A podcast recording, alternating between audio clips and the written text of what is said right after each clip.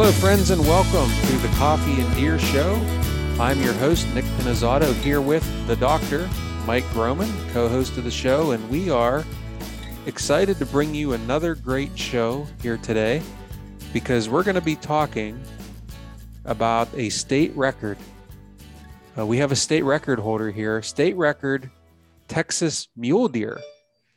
Now, don't you know you're most of the people listening to this we assume are whitetail people but so don't go switch into a different show because you heard mule deer. This is a good story. And the national deer association we're about all deer now. We're not just whitetail even though obviously that's a lot of our focus. Uh, but this is a good story. Greg is a, a really great guy. He's a board member of the national deer association. So we have some credibility on our board some chops when it comes to the hunting and uh, he's going to tell us about his state record Texas mule deer a little bit later here in the show. As we get rolling, though, I want to talk about our sponsor for the show today, and the sponsor is the Firminator.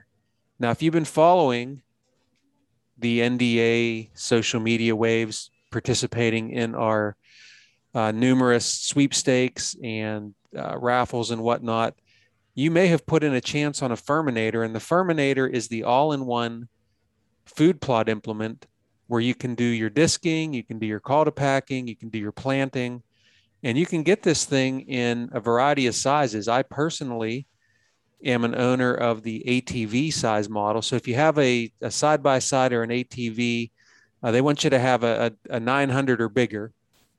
You can pull this thing right behind you and it'll do everything you need. And I can just tell you from uh, just this these past couple weeks preparing food plots in some of these places where it was i was literally this is a brand new property so i literally was starting with with sod. Uh, this Firminator this pull behind this is a this is a real machine by the way easily tore through the sod and created a beautiful seed bed for me. It's all prepped. I just need to go out and seed it now. And that's just the atv model. You can get a couple larger models as well for your tractor. And again they do it all and I just a couple of weeks ago had an opportunity to be uh, in Georgia where they build the Firminator at Ranew's Outdoor Equipment. And it was just an awesome process to see. And they're great people, they're great supporters of the NDA. They give us a couple of these things a year to, to raffle off. And they've been great fundraisers for us. And uh, I was actually on a property today uh, we'll talk about in a second, visiting with a landowner that has one of the tractor models, and he just raved about the Firminator. So, you got food plots you want to put in. You got, uh, especially, you've got some small plots like I do. The ATV model is excellent. You got a little bit bigger area to work with. You can go with those bigger tractor models, but uh, well worth the money, folks. It's a great piece of equipment, and again, supporters of the NDA. And you can just go to thefirminator.com and learn all about them right there. So they're our sponsor today. Much appreciated. Mike, I have teased a couple of times on this show that we should bring somebody in to talk about arrows. And because this is something that uh, since you showed me some of the stuff you were doing last year and it got me into tinkering around and, and trying to get the right setup for me. And lo and behold, this morning, I go ahead and load up the latest Meat Eater podcast, which comes out every Monday. And on the show, they have Dr. Ed Ashby. Nobody on earth has done as much analysis of, of arrows and broadhead penetration and on, on real animals, by the way. And he has the Ashby Bow Hunting Foundation. Basically, what I'm saying here is that uh, the Meat Eater crew stole our idea and so, and they didn't give us any credit for it. How do you feel about that? I feel that as being the new kid on the block, that that's I guess going to have to be all right when you're. Um, it's I guess just like a newspaper reporter when we got out scooped. You know, someone came in and took our story and went to press and getting all the glory. But it, I guess that means that we have good ideas. So what sits between our ears is I think, valuable. And if we can just be a little bit more proactive, I think we'll be set. Well, we have lots of ideas. Most of them don't work. Um, and so, yeah, obviously, did. yeah, that one, that one counts. I'm going to take that as like a, like a half tally mark. Sorry. there's no way they thought about this themselves. I mean, let's just be honest about it.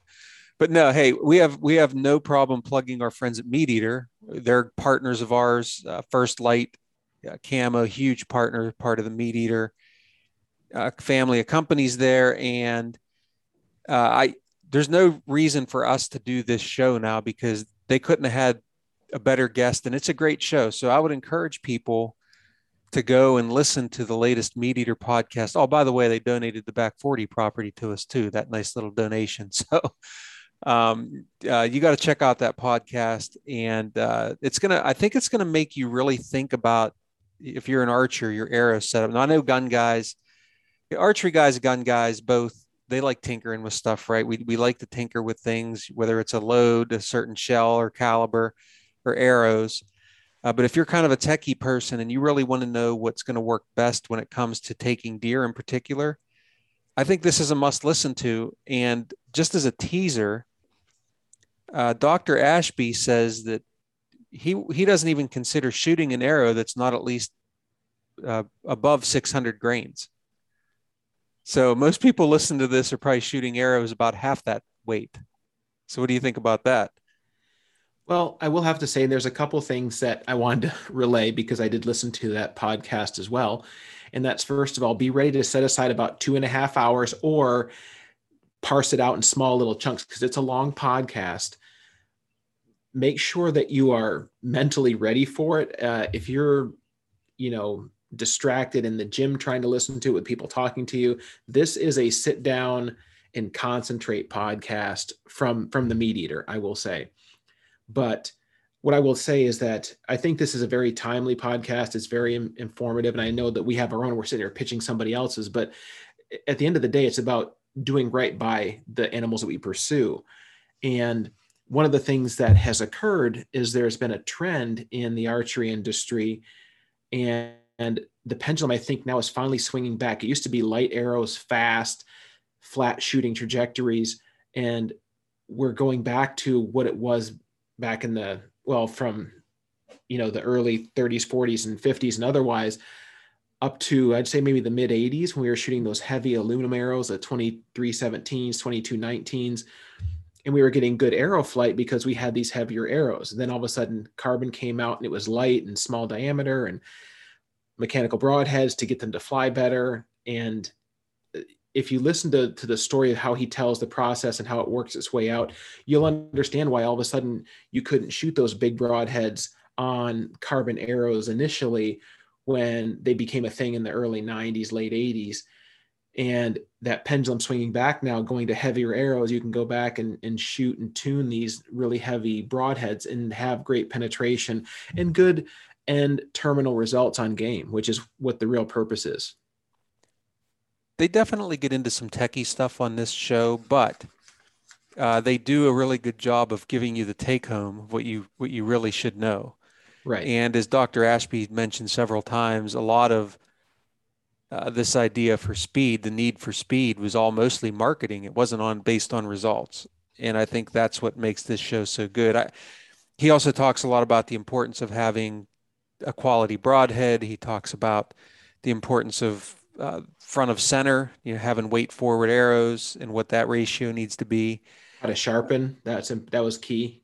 Yeah, yeah, that's little things that I never would have thought of. And I think how he went about collecting all this data you'll find interesting to the point where they even have a foundation and they accept no money from the archery industry. They don't accept money from broadhead companies or arrow companies. And so it's really credible. And, you know, I, I thought, Mike, I went up to this year. My setup's going to be about a 475 grain arrow, and it's it's shooting outstanding so far. Uh, I thought that was a huge leap to get to 475, and he's talking about 600. I don't think I'm quite ready to go heavier than where I'm at right now because I do think there's also the importance of trajectory and uh, you know the way you might have to compensate for a much heavier arrow. So anyway, I think I'm good with 475 for this year. But I will tell you that this episode made me think an awful lot about it. Yeah, everything's relative. It's it's all in the game that you're pursuing. I he does talk a lot about African game or heavy boned and heavily armored pigs in Texas. But then again, you know, the whitetail, do you need that much overkill? He would argue, why not? Because if you can get to fly well, why not? But um, that's it's an individualized choice, and it's something you have to be comfortable with. And if you can get an arrow to fly well and harvest humanely, at the end of the day, that's really really what it's all about. It is a longer show, and as you said, it's nice if you have some time set aside. I had four hours of driving today. Uh, I went two hours north of here. I met with Kip Adams from the NDA team and Lauren Varner from the NDA team on a property uh, not too far from Lake Erie. Has some swampland on it. He's managing for deer, ducks, and uh, was managing for grouse, but there aren't any now. He thinks primarily because of the West Nile. But anyway, it was it was good to see the team and be up there, and that's where the folks had the Firminator that they were bragging up, and so uh, that was a good day today to get out and do that. But it certainly allowed me the time to to bring in the podcast. Speaking of the NDA, I want to introduce uh, what I think can become a standing segment here, Mike, and that is, well, let's just call it for now until I come up with something more creative. Uh, we'll call it the Ask NDA Anything segment. And so, if you're listening to this, folks, how it works is you simply send in your questions and you can send them right to me, Nick at deerassociation.com. And if we choose your question, did you change to, your email address? Uh, no, it's always been that. Okay. Oh, I was thinking your Instagram handle. That's right. Sorry, yeah. my fault. Go ahead. This is why we're the B team. We're a little rusty. My fault. no, it's nick at deerassociation.com. And send me your question. And if we choose your question to highlight, we're going to give you a prize. Now, I don't know what that prize is going to be yet. It could be, uh, you know, like a brand new pickup truck in your driveway. It'll more likely be something along the lines of a, a cap, an NDA cap, or an NDA uh, die cast sticker to go on your vehicle. Uh, it'll be one of those three things probably. And so uh, the point is, ask us your questions. Emphasis on the latter two. Yeah, I mean, you never know. If we really like you, you might get the truck. But uh, anyway, send us your questions because you have. I mean, obviously, my role as CEO of the organization, at least I should know what the heck's going on. So if there's some things behind the scenes you want to know about, uh, or if you have a habitat question, if you have a deer question, send it my way. I might not even have the answer, but we certainly have the experts that can answer them. And I think we'll just uh, make that a regular segment of the show. We might even do more than one question, but I've heard other shows do this. I like it.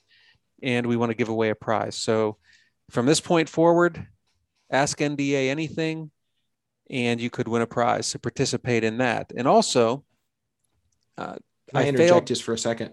Yeah, absolutely. You're the, you're the co, so, you're the doctor. Interject. I just would like to add that you, you don't have to be an, a member of NDA to submit a question. This could be any listener can submit a question, NDA member or otherwise. Well, now that you bring that up, though, if you're not a member, you're definitely not getting the truck. Well, I'm just saying, I, I said the latter of the two, but yeah, the latter I mean, of the three. You're going to submit a question, and I got to tell you, it, it's funny because we have people all the time that they may be complaining about something, and then we look them up, and they're not even a member and to be honest with you folks we don't listen to complaints as well if you're not a member. So um, we're going to look you up. It's better to be a member. You'll get a better prize that way. Uh, but or at the very least we're going to try to peer pressure you into, into getting a membership. And speaking of membership i'm glad you brought that up. Uh, i forgot to mention this on the last episode and i was reminded of that when i was listening to uh, my good buddy and nda teammate brian grossman show Deer Season 365 last week. Uh, first of all, it reminded me of how good of a host he really is as compared to me. And then the second thing is uh, he remembers stuff. And so I remembered this time because of that to remind you we still have a membership, special membership offer $5 off a membership if you enter the promo code podcast. So if, uh, instead of 35 bucks for the standard, you can get it for 30. So do that if you're not already a member. It, it matters, makes a big difference to us, and we would appreciate it. Mike, we had a great conversation. It's not every day that you get an opportunity to talk with somebody or know somebody that shot a state record animal. but we we had that opportunity with Greg. It was a, a great conversation. I'm ex- excited to share it here with our listeners uh, for a lot of reasons. One, I love these stories. These these stories of big deer that they last more than a year, right? It's not. We got into this a little bit with Josh Honeycutt. It's fun to hear the ones where the people had no idea the deer was there, but it's also fun to hear the ones that are like these long journeys, two, three years before somebody connects. And that's what Greg gives us this time. And especially when there was a lot of hard work and good decisions put into it to allow them to reap the reward at the end of the day. And I mean, not that a reward has to be a state record, but darn it, I'm sure it has to be a lot sweeter when it is. Yeah. I mean, I brag about Greg all the time. Like, hey, you know, we have board members that have state record deer. so not too many other people can claim that. But we're going to talk about, he's, Greg talks about the management and how that played a big role. And a lot of people listening here, I, am assuming, are interested in management uh, property management, and also uh, Texas. For a lot of people, it seems like this far away, exotic place where where hunting is just different. And, and Greg talks about some of that. So I think people will find this interesting. Uh, and he also has a book that he's wrapping up what we're going to talk about. So uh, let's go ahead and break Greg into the show and, and hear the story right from him.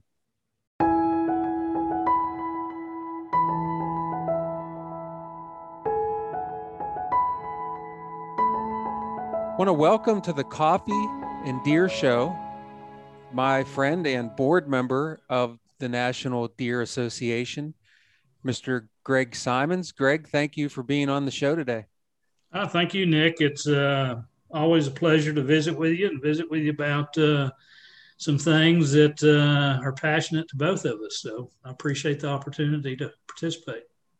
Well, Greg, you and I actually, time's flying here. I think we met for the first time about six years ago as I was thinking about it. Mm-hmm. And it's when we were starting the National Deer Alliance, um, which no longer exists. We didn't, we had no idea at the time uh, that it wouldn't exist and we'd create the National Deer Association. But you had helped us with our very first strategic plan. Uh, that was in uh, Minneapolis uh, and so, yeah, we're actually developing a bit of a history now, and you have migrated over from the old NDA board to the new NDA board, and so uh, we've we've suddenly been on a bit of a journey here together. Yes, we have. Um, still have some some clear memories of the meeting up in Minneapolis, including uh, the first time I ever ate walleye was up there in Minneapolis, so, and I've craved it ever since. But uh, but no, it's really been an honor to uh, to serve on the previous uh, NDA board and now our our merged board, and uh, and to be able to contribute any way that I can. So. So, Greg, you're also the, the general manager and principal of Wildlife Systems Inc. And I want you to tell us about that, but I want you to tell us just about you. And so instead of me talking about you, you, you talk about you. Who is Greg Simons, Wildlife Systems Inc., uh, and why do you care so much about all of this stuff that we do? You bet. No, I appreciate that. Um, yeah, I grew up uh, like a lot of other young men with uh, an interest in the outdoors, hunting and fishing, and and uh, was very fortunate to to have a high school principal, uh, Mr. Fleener, that encouraged me to to go on and get a degree in the natural resource field, which I did at Texas A&M University uh, graduated with a wildlife and fishery sciences degree there in 1987. And while I was in college, I had an opportunity to work on some internships. And uh, in two of those internships was with an individual wildlife biologist who was just getting started in a private business, starting his own private business. So it allowed me to get some experience kind of at the ground level on seeing how you know how a person goes about uh, starting a business and trying to get a business fledged and uh, so my senior year in college i um, crafted a, uh, a, business plan on paper and presented it to a few individuals to provide some funding and startup capital to to get wildlife systems started and that's uh, you know, kind of the short story of um, of how wildlife systems was was formed. Uh, the basic uh, logo, uh, the antlered W that you see on the logo of Wildlife Systems was sketched out with a uh, pencil on paper in an organic chemistry lab my senior year in college. So, but uh, but yeah, the uh, the mission, the fundamental focus of Wildlife Systems remains quite similar as it did during the early days. We basically provide different uh, services to landowners, bank trust groups, and some others developing commercial hunting programs on private properties. Uh, some years ago, when Reuben Cantu, who was the regional director for Texas Parks and Wildlife Department, when he retired from the department about seven years ago, we took some of the consulting work that I was doing through Wildlife Systems and some of the private work that he immediately started doing when he retired from the department. And we rolled both of those efforts into a, an LLC that we call Wildlife Consultants. And Wildlife Consultants focuses more on providing uh, tech guidance for landowners, bank trust groups, hunting clubs in the Southeast, uh, some expert witness stuff. And um, Reuben spends a bit more time with consultants than I do. Um, and then there's yet one other business that uh, uh, Terry Anderson, who also comes from a natural resource background, that we started a few years ago called Conservation Equity Partners. And Terry runs that business, and it's it's primarily involved with uh, environmental mitigation, forestry management in the southeast, and then putting together uh, basically venture capital to invest in the purchase of different um, lands that have a good uh, uplift uplift potential uh, for conservation work, and uh, so that's kind of the kind of the trio of businesses that I'm involved with these days, and, and very fortunate to for my avocation and vocation to kind of be one and the same. Yeah, I can tell you that we're just happy to get the little bit of your time that we do because I know you're very busy. Uh, just going looking at all the different on the hunting side of things, just all the different hunts that that you offer, all the different ranches that are part of that. Uh, it's quite an enterprise, and so I'm I'm sort of sitting here listening to you talk and asking myself, you know, geez, Greg, did you ever really think it was going to turn into what it's turned into whenever you were scratching out that business plan? no, I really didn't. Um, you know, obviously, like so many other young um, entrepreneurs, I had uh, hopes that someday the business would be successful. And, and but yeah, if, if you really had to to sketch it out on paper, the different pathways that that some of our business activities have taken, and some of the opportunities that have been presented to us, and just the the tremendous land base that we're privileged to work with, uh, it's just uh, it's it's it's almost surreal even even to me and and um, and and and I for sure and and and what we try to instill with our support team is for us not to take that for granted for granted the you know the privilege that it is to to work with these uh, amazing properties that we're involved with and to be able to share um, some of the recreational opportunities that we offer on those properties to, to different clients from around the country. So, Greg, listening listening to you tell your story, it sounds like you've really come a long way from your start back at Texas A&M. But was that road smooth sailing, or was there some bumps in it? And, and go ahead and talk about either whether it was smooth sailing for you, or if there were bumps, and which ones tended to yeah. knock the rust off the most? Sure, you bet. No, it uh, definitely was not all smooth sailing. Uh, plenty of uh, bumps along the way. Um,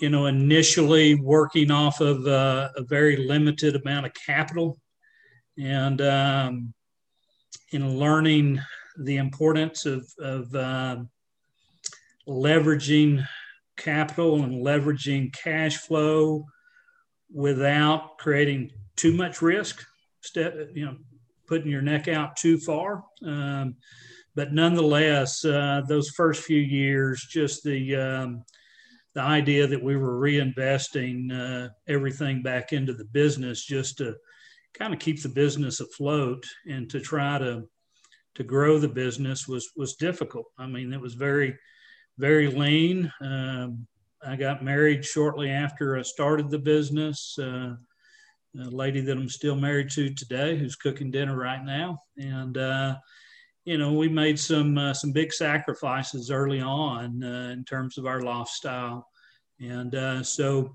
yeah, just learning how to, um, to to to again leverage limited cash and limited cash flow, and realizing the importance of what cash flow really means to the health of, of any organization. It's one thing to have a chunk of cash to work with, but you can play through a fixed amount of cash pretty quick. And uh, and people often talk about how cash is king, but really cash flow is king. And uh, but understanding some of those basic, very basic uh, financial uh, principles early on, and then uh, you know, and learning that uh, in the business life, nothing is is guaranteed, and you uh, you advance in some areas, and you feel like uh, that advancement is kind of uh, a platform that you can use as a springboard. And the next thing you know, you look back and and, and, and you've had a deficit, and and you go back a bit, and and just the the ability of not getting too frustrated early on when you feel like you're finally starting to uh, get your feet underneath you, uh, and then, then, you have a setback. Um, and, and, I think most uh, people that start off as a small business owner experience those kinds of, uh, you know, those kind of challenges at, at times. Um, and then, um, you know, uh, sometimes life's just not very fair. And in the business world, everybody's not fair. And you sometimes occasionally deal with people that that may not have been um, as uh, as considerate and as fair uh, in a business deal as what you would have hoped that they'd be. So again, learning how to cope with some of that and not let it mire you to the extent that um, it's a it's too big of a distraction. Those are just a few kind of mile high type challenges that I would say uh, I faced early on. You know, it's interesting, Greg, as you were talking about life sometimes isn't fair, ups and downs, wasn't always easy. It, it kind of sounds like a lot of deer stories, a lot of hunting stories that you think of, right? Very similar, a lot of parallels. Mm-hmm. And uh, we could have a series of podcasts about all your credentials and the things you've done for sure. But uh, we want to talk about, we want to have hear a good old fashioned hunting story. And, uh, you know, I've heard a lot of hunting stories over the years, but uh, less than 1% of those have to uh, result in a state record uh, being taken. And so uh, we're going to talk about that. We're going to talk about your hunt here and, and your state record. I, I don't, for what it's worth, I don't think I even have the record on my block. So I can't imagine what it's like having a record uh, in a state the size of Texas. So I'm going to st- step out of the way here and let you set the stage, and you're going to tell us about a mule deer that you named Hank. So set the stage, take us through it. And I know you've told this story a lot of times, but I mean, if, if I shot this deer, I would be happy to tell it as many times as somebody asked me. Yeah. Well, if I never told you about Hank, I'm fixing to tell you about Hank. How's that? I love it. no, actually, I'm very fortunate uh, to be able to to share, you know, a story like this that um, that uh, is just such a rare treat. It's it's it's still it's. Uh, I try to I try to make sure I check my um, you know my my realistic mindset occasionally about this deer but uh, but yeah it's a you know historically i've always had a passion with whitetail deer and still do um, if you again if you look at the logo of our company. It's a it's a set of white-tailed deer antlers. But uh, but in recent years, I've become very uh, passionate about mule deer, and uh, and since 2012 had been uh, on a mule deer lease. Um, actually a couple of different leases here in Texas, and most recently from 2013 until now, and, and, and going forward, there's me and a few other guys have been leasing a property out in far west Texas in the Trans-Pecos region. It's in the Chihuahuan Desert, and um, and we first when we first became involved with this property, the the water system was was um, was pretty much down across the the property, so very little water in the desert. Uh, our deer numbers were on the low side. So the first thing that um, that we did over the first few years was focus on water development, getting the water system back up. Because when you're in a part of the world where you get eight to ten inches, maybe twelve inches of rain a year, you know, water is it's it's it's it's the lifeblood of that whole you know ecosystem or ecosystems out there. And uh, but uh, so we were able to get um, get the water system back up over a period of a couple of years. Uh, started doing some supplemental feeding during the droughty times. Um, did some predator work. Uh, lots of coyotes, bobcats, mountain lions um, out in that part of the world. So a, a lot of pressures, a lot of things that are working against uh, various species of wildlife out there in that part of the world, but uh, in this case, mule deer. But uh, but we immediately, over the first several years, started seeing a positive increase in our our mule deer numbers out there, and uh, had some robust fawn crops, and uh, so we saw some immediate growth. The, the the age structure on our mule deer herd was still a little bit light, so it took us several years before we finally started seeing some maturity on on, on some of those bucks. And uh, and over time, we started growing some some nice mule deer, some really good mule deer. But um, there was a deer back. Um, it would have been in let's see, I guess 2017, 2017 that I saw towards the end of the of the season that uh, was with with a group of does. It was during the rut, and um, and he appeared to be a, a three year old. He was he was obviously uh, a bit on the young side, but he was a for a three year old quite a tremendous deer.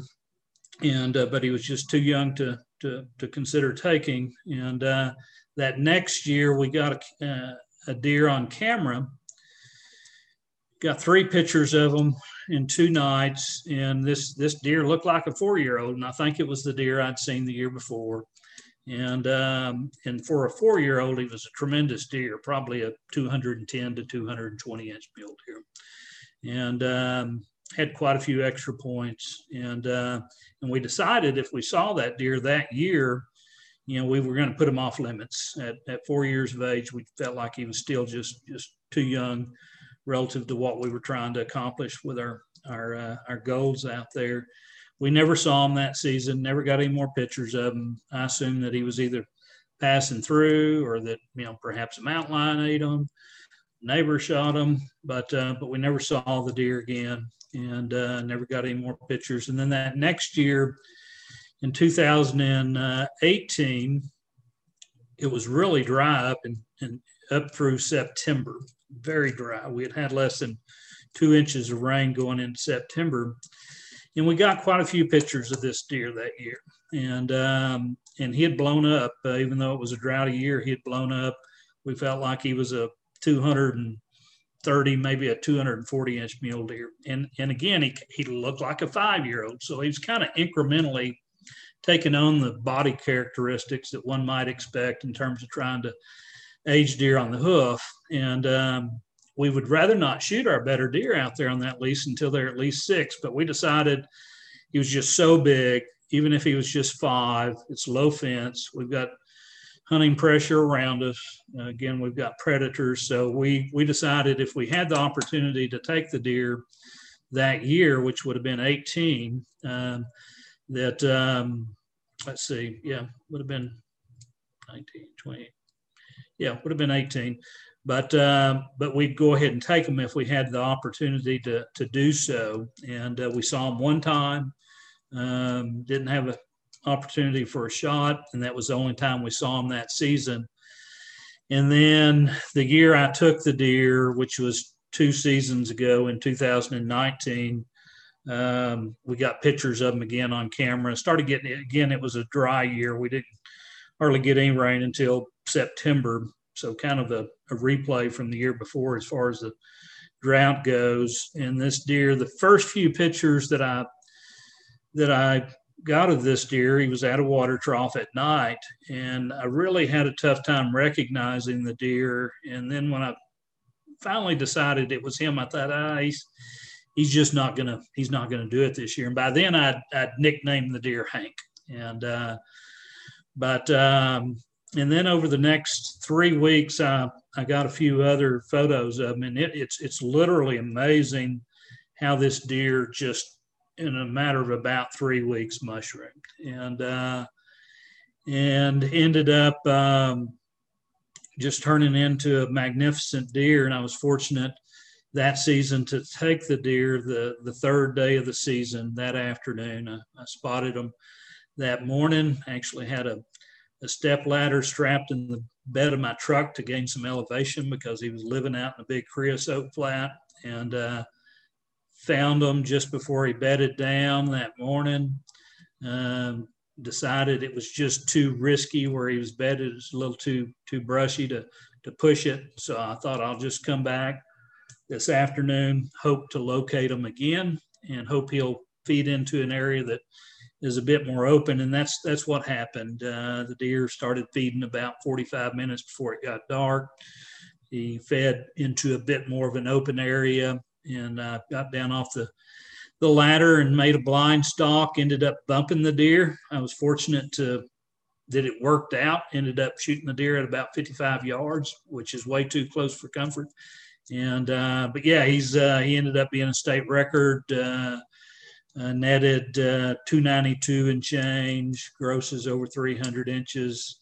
I think he's the third largest mule deer that's been entered into Boone and Crockett from anywhere since 1997. So yeah, just a, a remarkable mule deer. Well, that is about the calmest description I've ever heard of somebody shooting a deer almost 300 inches. um, it, uh, yeah but you've told the story a few times, and so I, I get that.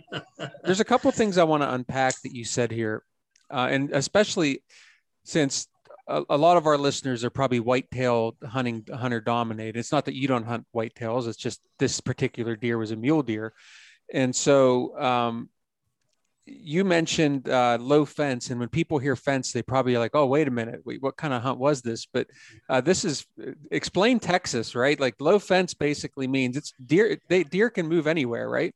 Sure. Yeah, and what you have to understand, Texas is about ninety six percent privately owned, and all that private land, virtually every piece of it, with hardly any exceptions, has some kind of fence that wraps around those property boundaries. Most of it's what we call low fenced areas, which are livestock fences. It may be barbed wire fences, it may be four foot net wire fences if historically it was sheep and goat country.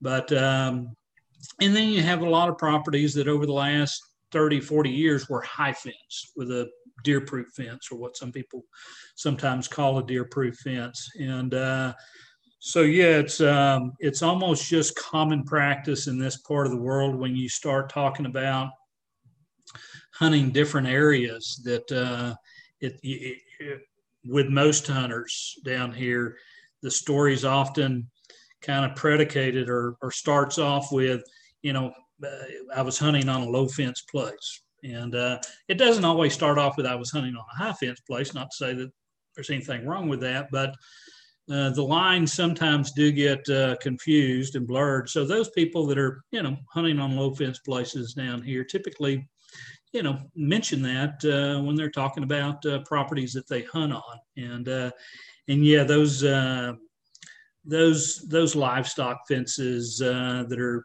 four, four and a half, five foot tall. deer go through them or over them if it's a net wire, you know, like there's know, like there's almost nothing there.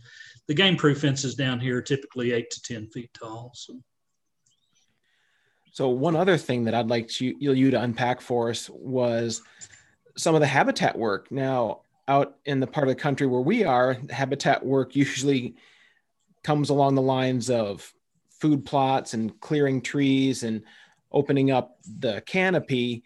But in your situation, it seems like in that harsh of an environment, it was dominated by water. Water was your your lowest hole in the bucket, if you will, mm-hmm. that you had to plug. So go ahead and talk about that a little bit and how it seemed sure. like it took multiple years and, and how that process went along.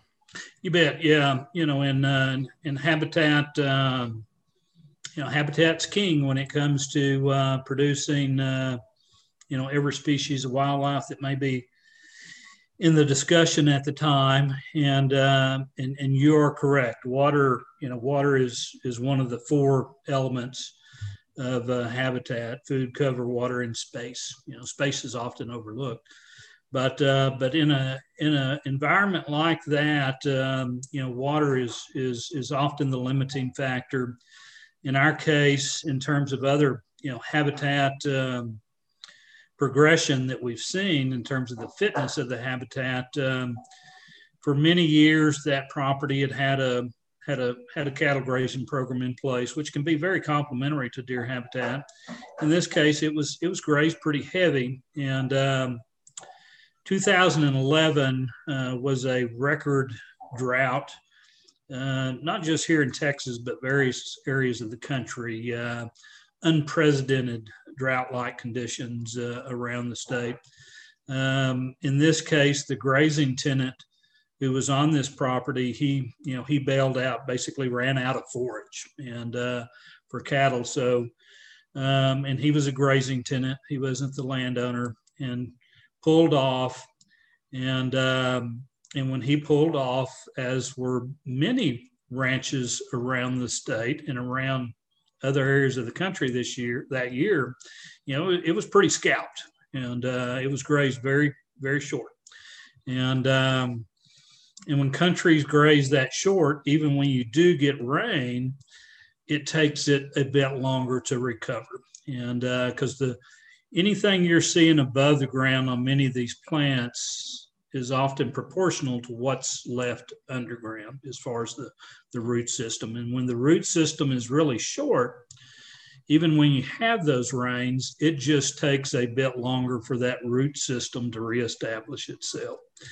And also, when the country's bare, when you finally do get a good rain in the in these arid regions, a lot of that water runs off, you know, because it doesn't have the grass and the weed cover to serve as a sponge to basically capture it and pull it into the ground. So a lot of it runs off. And again, it's just a, another example of how um, country that's been grazed short often takes longer periods of time to recover. So we haven't had any cattle on that property um, since sometime late in 2011 and over a period of the first several years you know that that country you know was recovering from that impact and and in some ways still is recovering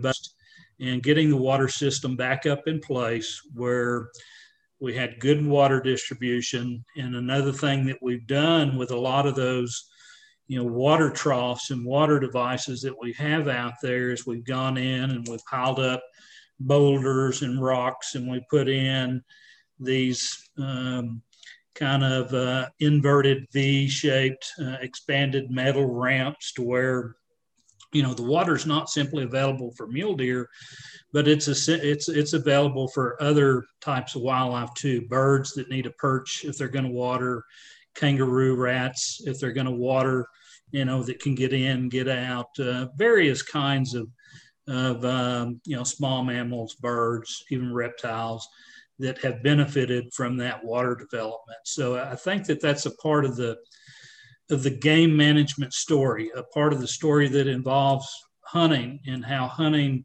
uh, incentivized investing into habitat that not just benefits hunting, it also benefits this whole myriad of other wildlife species and makes the, the whole econo- ecological fitness of that area more healthy.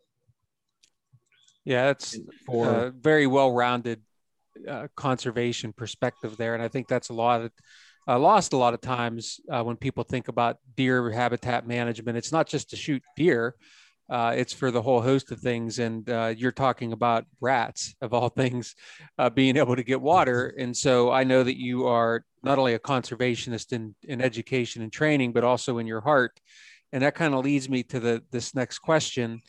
Uh, it's kind of a two part question. The first one was I'm, I'm curious to, to uh, see if having ta- having taken Hank and being a state record holder, uh, how it, how it may have changed you or changed your life at all. But then also, um, one of the things that stood out to me in the messaging about this deer is you were interviewed by various places, and there, if you just Google Greg Simons record mule deer, there's all kinds of articles to check out. Um, you talk a lot about the fact that Hank was uh, he was obviously a great deer, but he was a meal. And so, um, just talk about those that aspect. Has it impacted your life at all? Changed mm-hmm. anything? Mm-hmm. And also the importance of just the big picture. Yes, and I'm, I'm I appreciate you um, asking that question. And indeed, there's I could write. I think I could write a mini book on lessons from from Hank that my personal lessons. Um, you know, and, and, you're correct. I have, you know, regardless of, of that particular deer in recent years, I've grown, grown to appreciate uh, the uh, the food part of hunting, and and I think that's consistent with just this whole paradigm shift of why people seem to be uh, getting into hunting and staying in hunting these days. Is this this whole foodie movement? Uh, what some people refer to as the locavore movement, uh, people that want to want to consume locally grown organic foods and they want to be part of the process of collecting and processing those foods. Um, but uh, but yeah, there's uh, the deer certainly uh,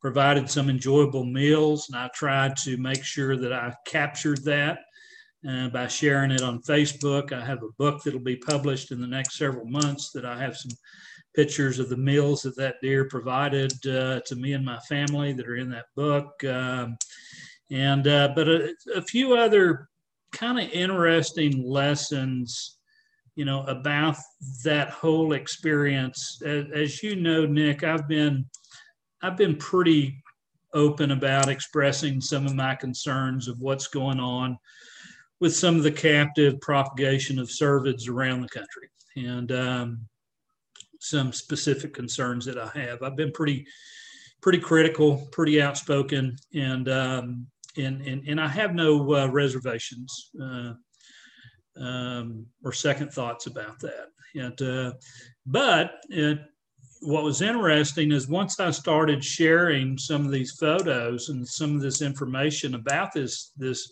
remarkable deer was the amount of social media social media um, attacks that I received, and uh, some people that just assumed it had to be a captive raised deer. And I can, in some ways, I can see that, and because the deer was incredibly large. In these days, anytime you see a whitetail deer that is exceptionally big like that, one of the first things that people start thinking about is that deer had to come out of a pen or it had to come from behind a high fence. So there was a lot of uh, folks that just uh, assumed and um, and were very critical about that deer had to be a a, um, a high fence deer, etc.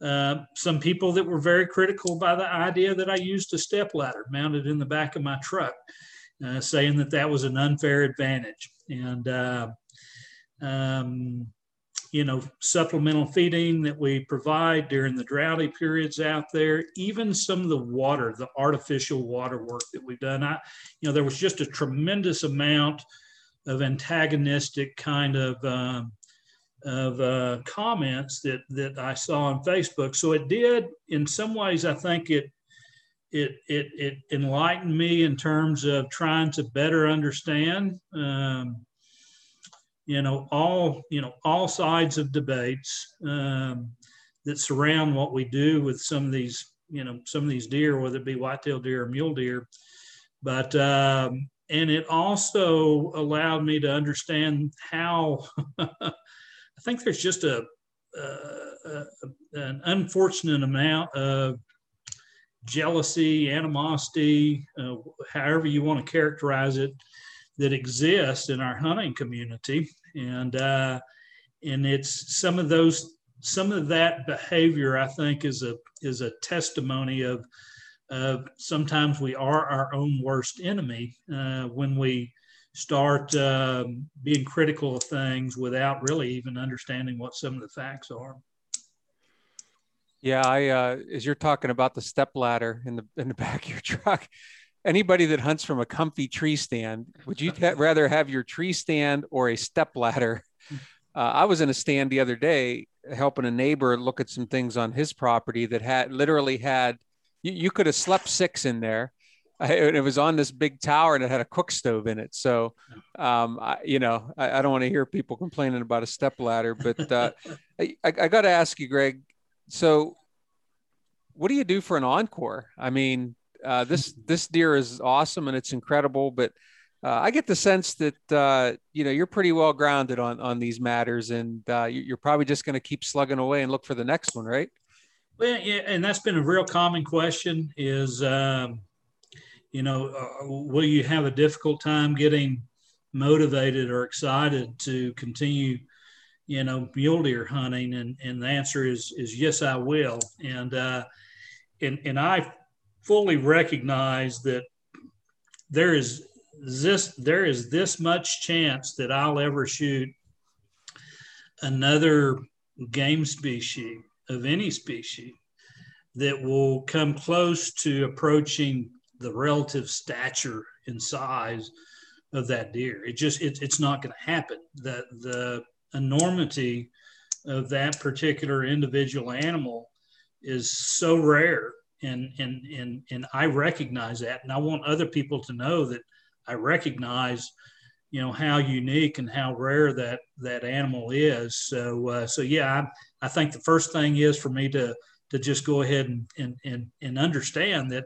I'm not going to shoot another 300 inch mule deer, and uh, but uh, but I'll likely take some other mule deer that will be exceptionally. Uh, you know, big mule deer for that part of the world or for any part of the world, and I'll look forward to to trying to to produce those and and, uh, and, and pursue those kind of kind of deer. But uh, but no, a very common question that that I get these days.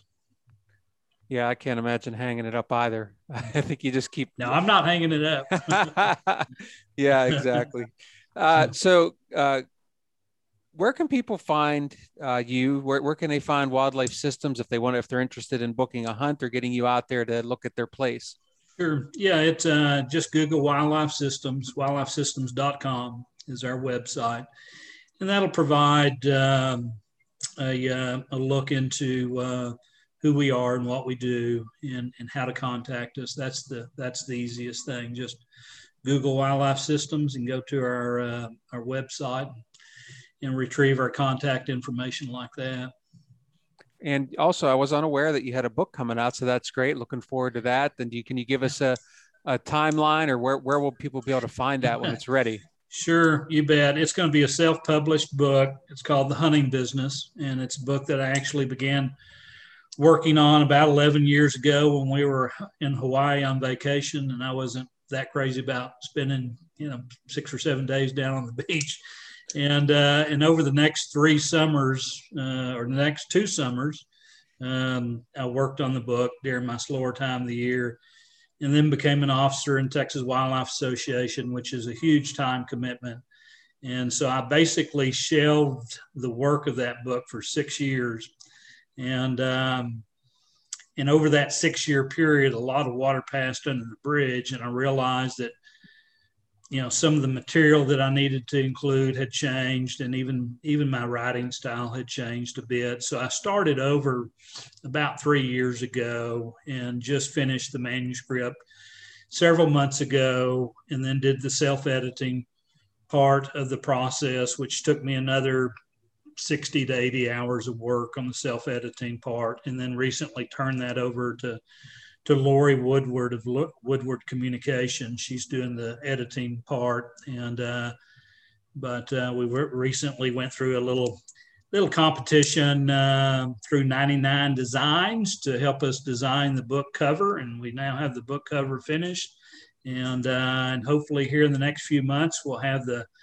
the edited manuscript back, and then we'll uh, we'll do the publishing in house and make it available online and through some other outlets, maybe through, you know, uh, Texas. I'm sorry, not Texas. Uh, National Deer uh, Association, and uh, so uh, in other groups. But but yeah, I'm excited to to get it wrapped up, and it's it's basically a kind of a deep dive look at the at the hunting business, and so uh, I think people will appreciate that inside look for sure. And I know I look forward to seeing that as well.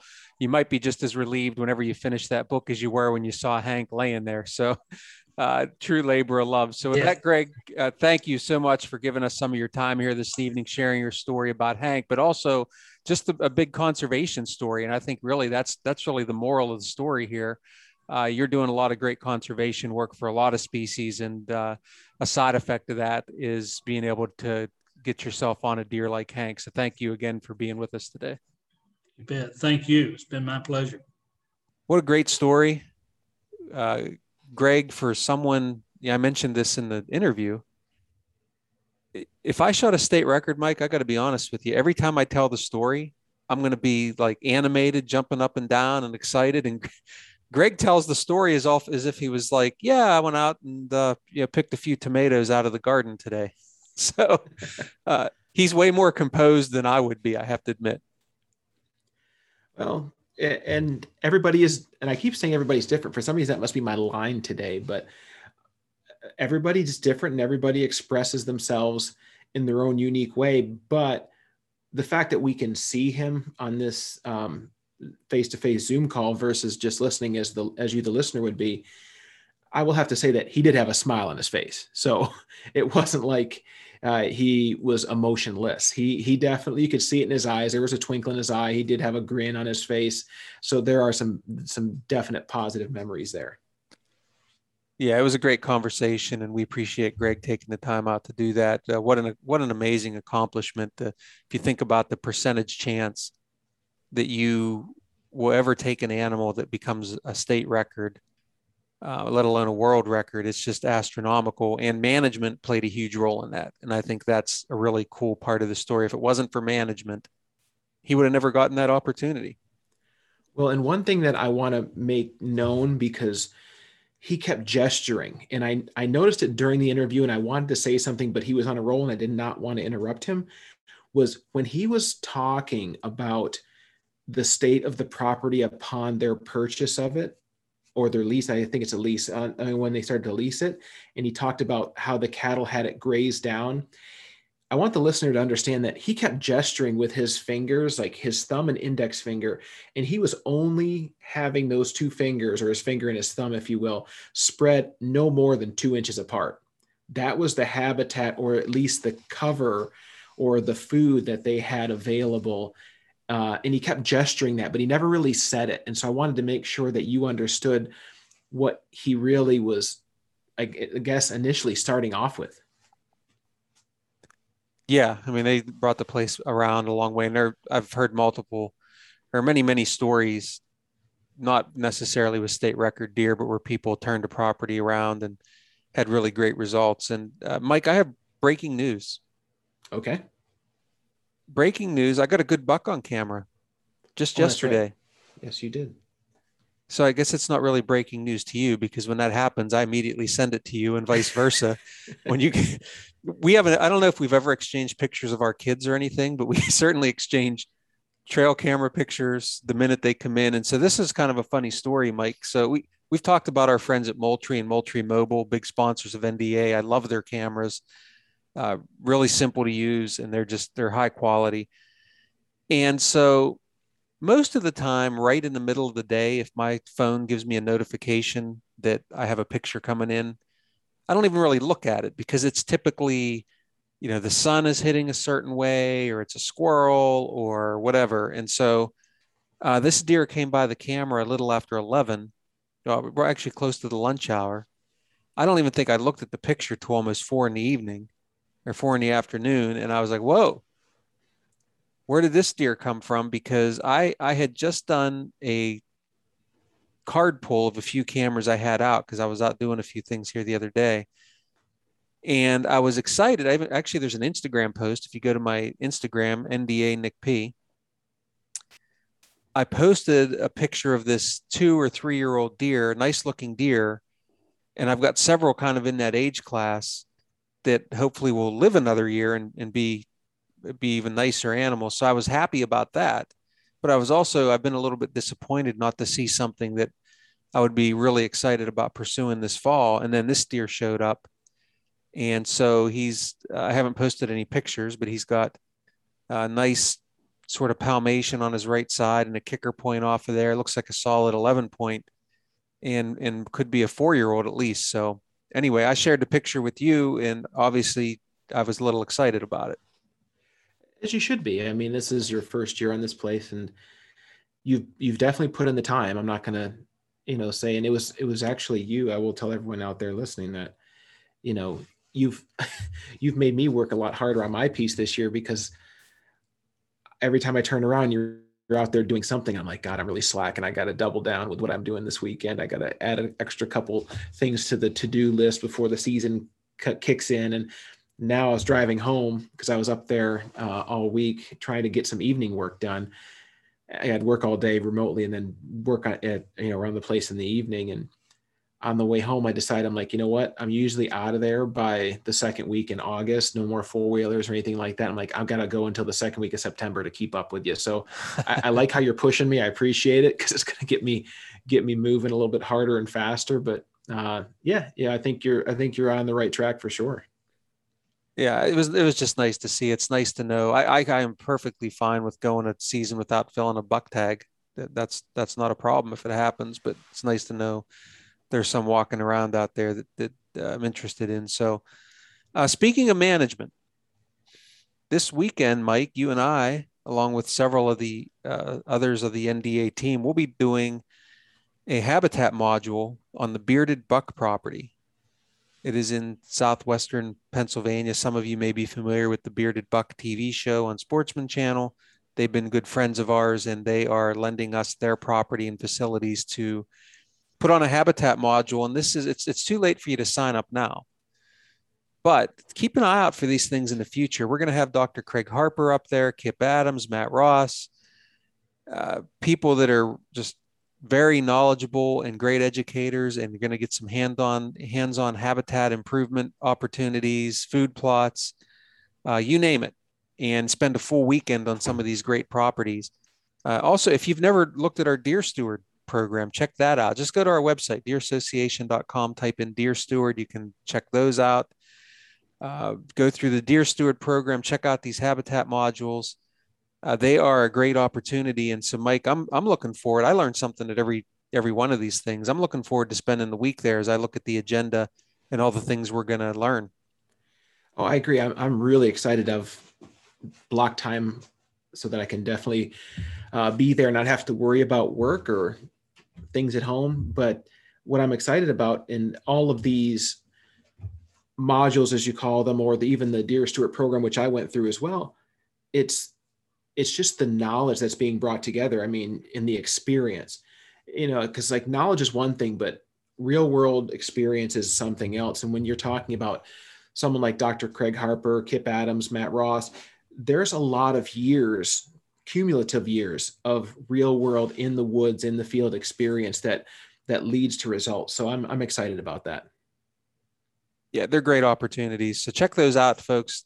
I, I believe this is our last one for this year. Uh, but we'll certainly have them for next year. Keep your eyes open for those. Like i said they're great opportunities. And speaking of food plots i, I have to say I was, I was with kip today and during part of the conversation he's talking with the landowner and he mentions that his food plots are planted already. And so i'm feeling rather inadequate but i will say it gets colder a lot quicker up in his neck of the woods. So i think i'm okay still waiting another week or two before i get seeds in the ground here but i, I but I, I was a little taken aback by that. Yeah it's it's different for everybody. And he has lived on that piece and managed that piece for a long time. So he knows his routine uh, me, on the other hand, and a lot of the people that are in and around my co op, we're not planting until not this weekend, but next. That's when we usually put in the ground. And that seems to work best in our area. But even though we've had a wet summer, which was very refreshing, to be honest with you, because we're always seeming to fight some late August drought and well, it runs from July into August and it's really tough. And there's been years that we've done late plantings even into September and just had to commit to, you know, winter hardy seeds that will just grow just to put something in. So it's it's going to vary, and you have to. I guess a good land manager is that you have to assess the situation, make an educated decision, and and be adaptable without getting too overly frustrated. Yeah, it's again depending on where you live and what what the best time to get seed in the ground is. You're going to learn every year varies, of course, but you're going to learn what's best for your place where you're hunting. And by the way, you don't have to. I just want to mention this because I was reminded of this the other day when I was looking at trail camera photos. You don't have to do food plots ever to create food for deer. Um, there are a lot of ways to do it, and one way I was reminded of, Mike, is I had a uh, a trail camera where I needed to do some trimming of the limb around the camera so I didn't get a thousand pictures of tree limbs blowing. And I let the trimmings right there in front of the camera. And it was, I wasn't out of there an hour. And I have pictures of three deer coming in and they just mowed down those leaves that they previously couldn't reach. It was like instant food plot. And so even within your forest, there are ways to get food down to the deer. You don't have to go buy seed and you know have Firminators and do all this other crazy stuff. I think it's that's more of a hobby that's not necessarily um, required for sure in a lot of cases. But at any rate, I was just reminded that uh, there are a lot of ways to naturally get food to deer. And that little series of trail camera pictures, I should probably put a little video together. That really reminded me of that. That's true. I mean, it's and it's a lot easier and it's a lot less expensive and the results are nearly at times instantaneous as you were talking about i've done that in several places on my my place where i've had uh, i had a cluster of young silver maple. They weren't really doing anything. I took them out and um, just allowed natural regeneration. And for the past three years now that's a place that i commonly have deer pictures deer interact you know deer sign is in there. They're browsing the area. And it's just something that didn't take very much. I think I was in there with my like I have a Stihl 90 RS or something like that where it's a, it's basically like a two-handled weed, weed whacker with a blade on the bottom went in there and took those silver maple out that opened up the canopy and bingo we have regeneration and deer appreciated it yeah if you're new to this i encourage you to anyone listening, go to the Deer Association website, use our search function. We just have endless resources for all of these things that we're talking about here. And the people that wrote those are much smarter than Mike and I. So uh, I would I would definitely check those out and, and take advantage of that there. And so with that, I just want to remind you, if you're not already, please consider subscribing to the show. You can find us on Apple Podcasts, Google Podcasts, Spotify, iHeartRadio, Pandora, and Stitcher. Or you can just go to deerassociation.com slash podcast. You can subscribe from there, uh, not just to this show, but also to Deer Season 365. And we also have our program, How to Hunt Deer. You can subscribe to that as well. Please also leave us a rating. We've been getting some ratings. We appreciate that, but we need more uh, give us a rating, good ones. They don't give us bad ones. give us good ones, and that'll help us uh, climb the charts and be visible visible to more listeners. Uh, for more information about NDA, please visit our website at deerassociation.com, and from there you can become a member, sign up for our free newsletter, and I already mentioned the endless content that we have available to you. So check that all out for sure. You can also find us on Facebook, Instagram, Twitter, and YouTube. Lindsay Thomas, who we've had on the show and who is the chief communications officer for NDA, told me today that our YouTube numbers are kind of through the roof. So obviously, some people are finding good stuff there. Definitely check that out. And finally, we just want to thank you for listening. We enjoy doing the show, and uh, we also enjoy hearing from you. Remember, submit your Ask NDA questions, and we'll get them on the show. We want to hear from you for sure. So, again, thank you for listening. National Deer Association, we are united for deer.